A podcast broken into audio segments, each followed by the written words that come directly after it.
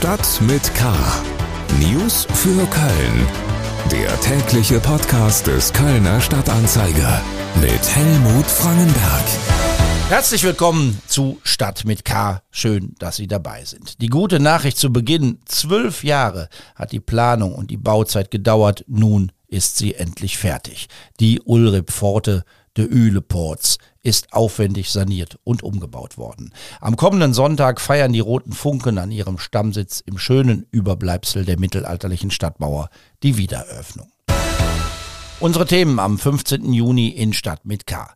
Überraschende Wende. Stadtrat begräbt die Pläne fürs belgische Viertel. Erschreckende Zahlen antisemitische Übergriffe in Köln. Bunte Prozessionen, katholische Kirche feiert trotz Krise Fronleichnam. Schlagzeilen. Die Ermittlungen gegen einen 33-jährigen Betreuer in Kölner Kitas wegen sexuellen Missbrauchs sind ausgeweitet worden. Die Polizei geht wohl mittlerweile von deutlich mehr Opfern aus. Zunächst war von vier Kindern die Rede, nun geht es wohl um eine zweistellige Zahl. Der Mann aus Zollstock hat als flexibel einsetzbare Aushilfe in Kitas in Lindenthal, Riel und Junkersdorf gearbeitet.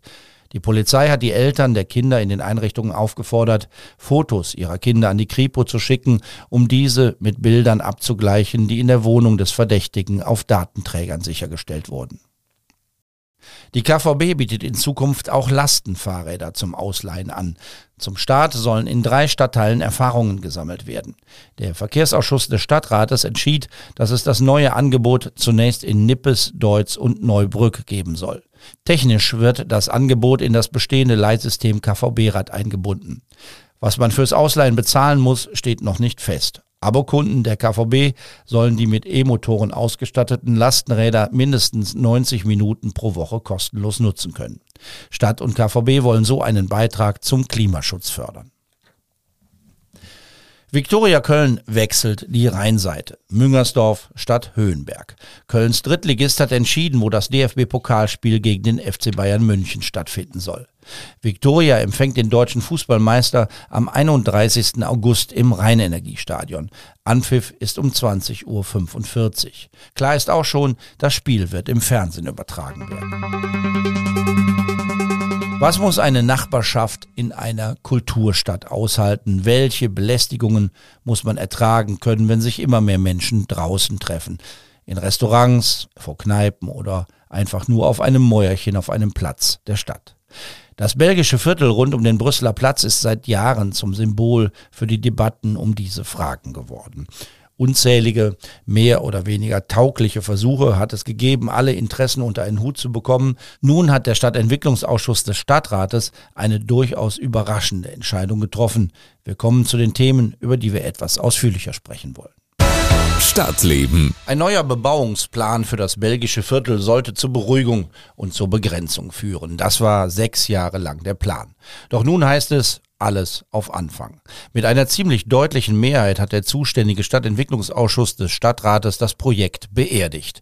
Im Studio ist mein Kollege Paul Groß aus der Kölner Lokalredaktion.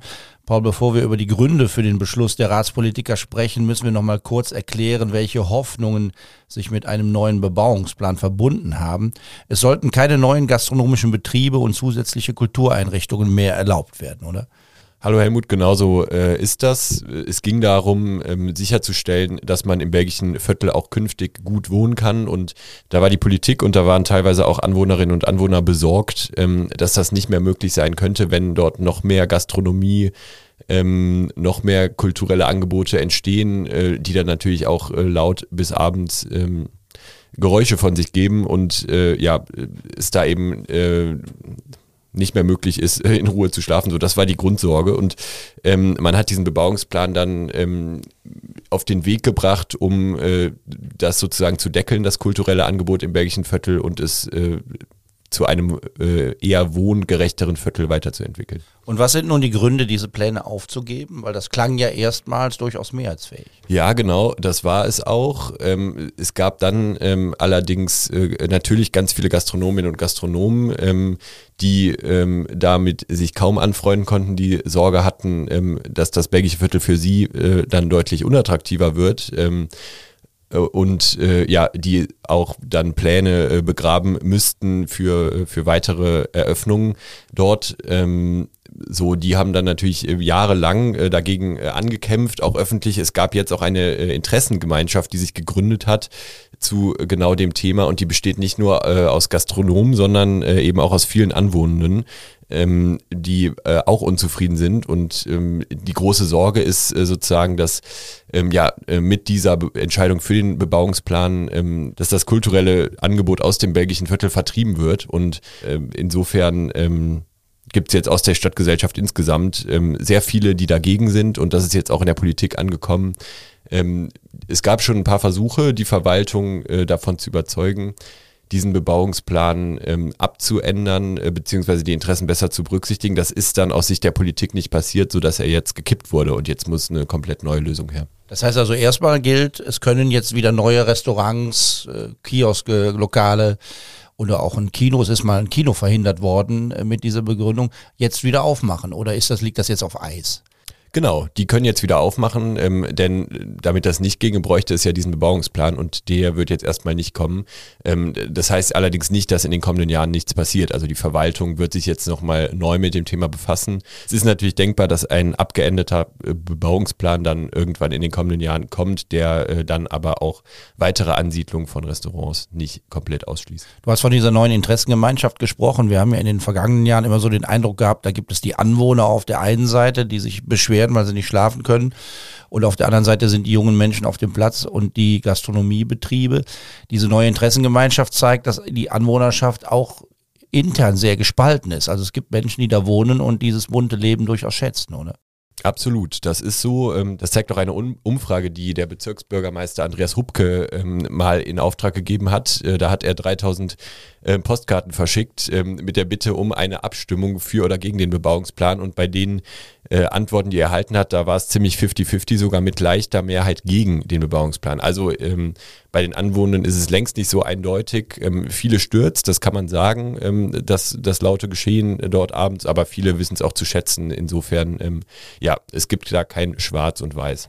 Also die Diskussion um dieses heiße Eisen wird weitergehen. Herzlichen Dank, Paul Groß, über die Entscheidung des Stadtentwicklungsausschusses zur Zukunft des belgischen Viertels. Kriminalität. Nicht wenige Verschwörungstheorien beim Thema Corona verweisen auf ein furchtbares altes Muster.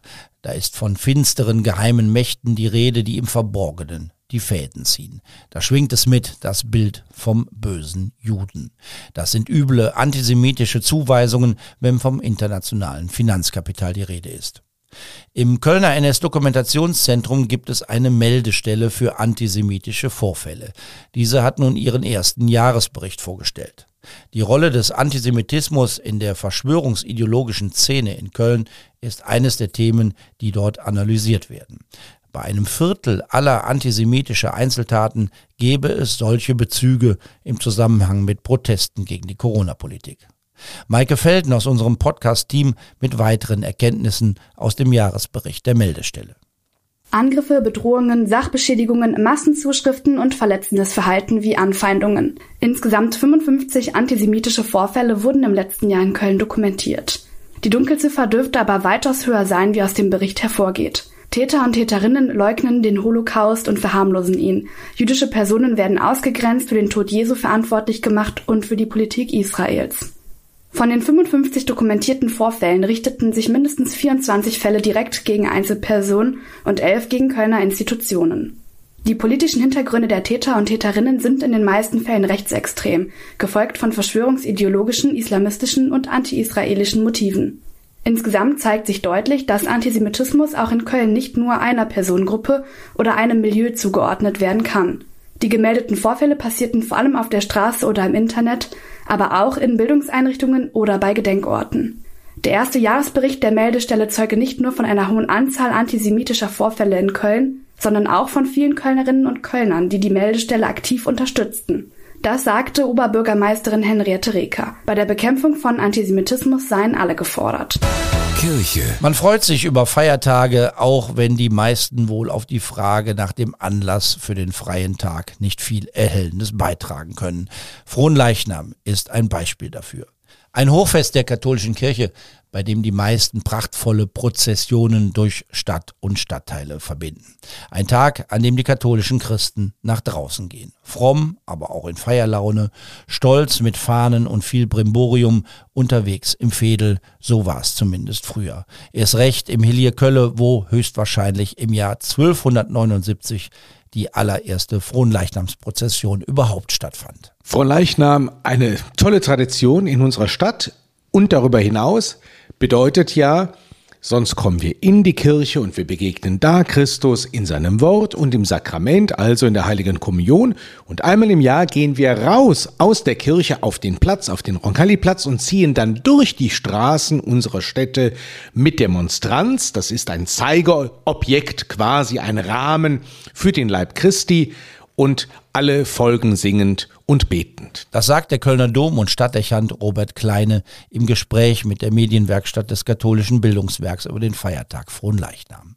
Interessant dürfte es werden, wie viele denn in diesem Jahr noch singend und betend folgen werden.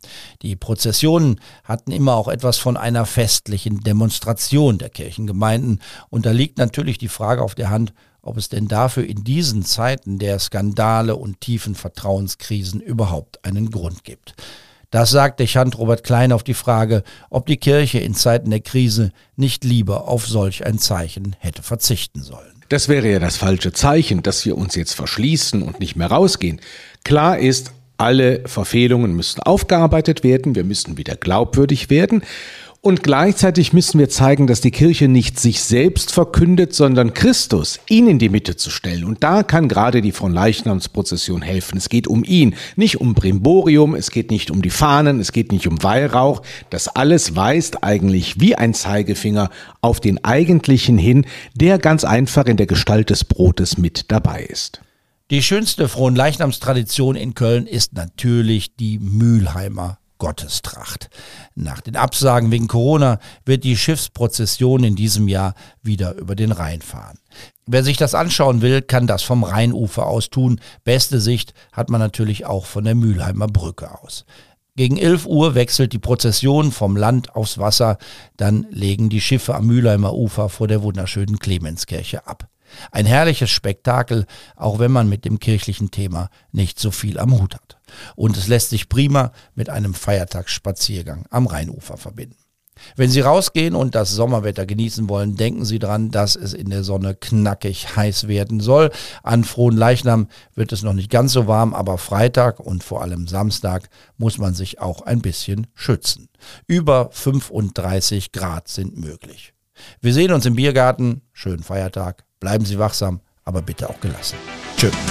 Stadt mit K. News für Köln. Der tägliche Podcast.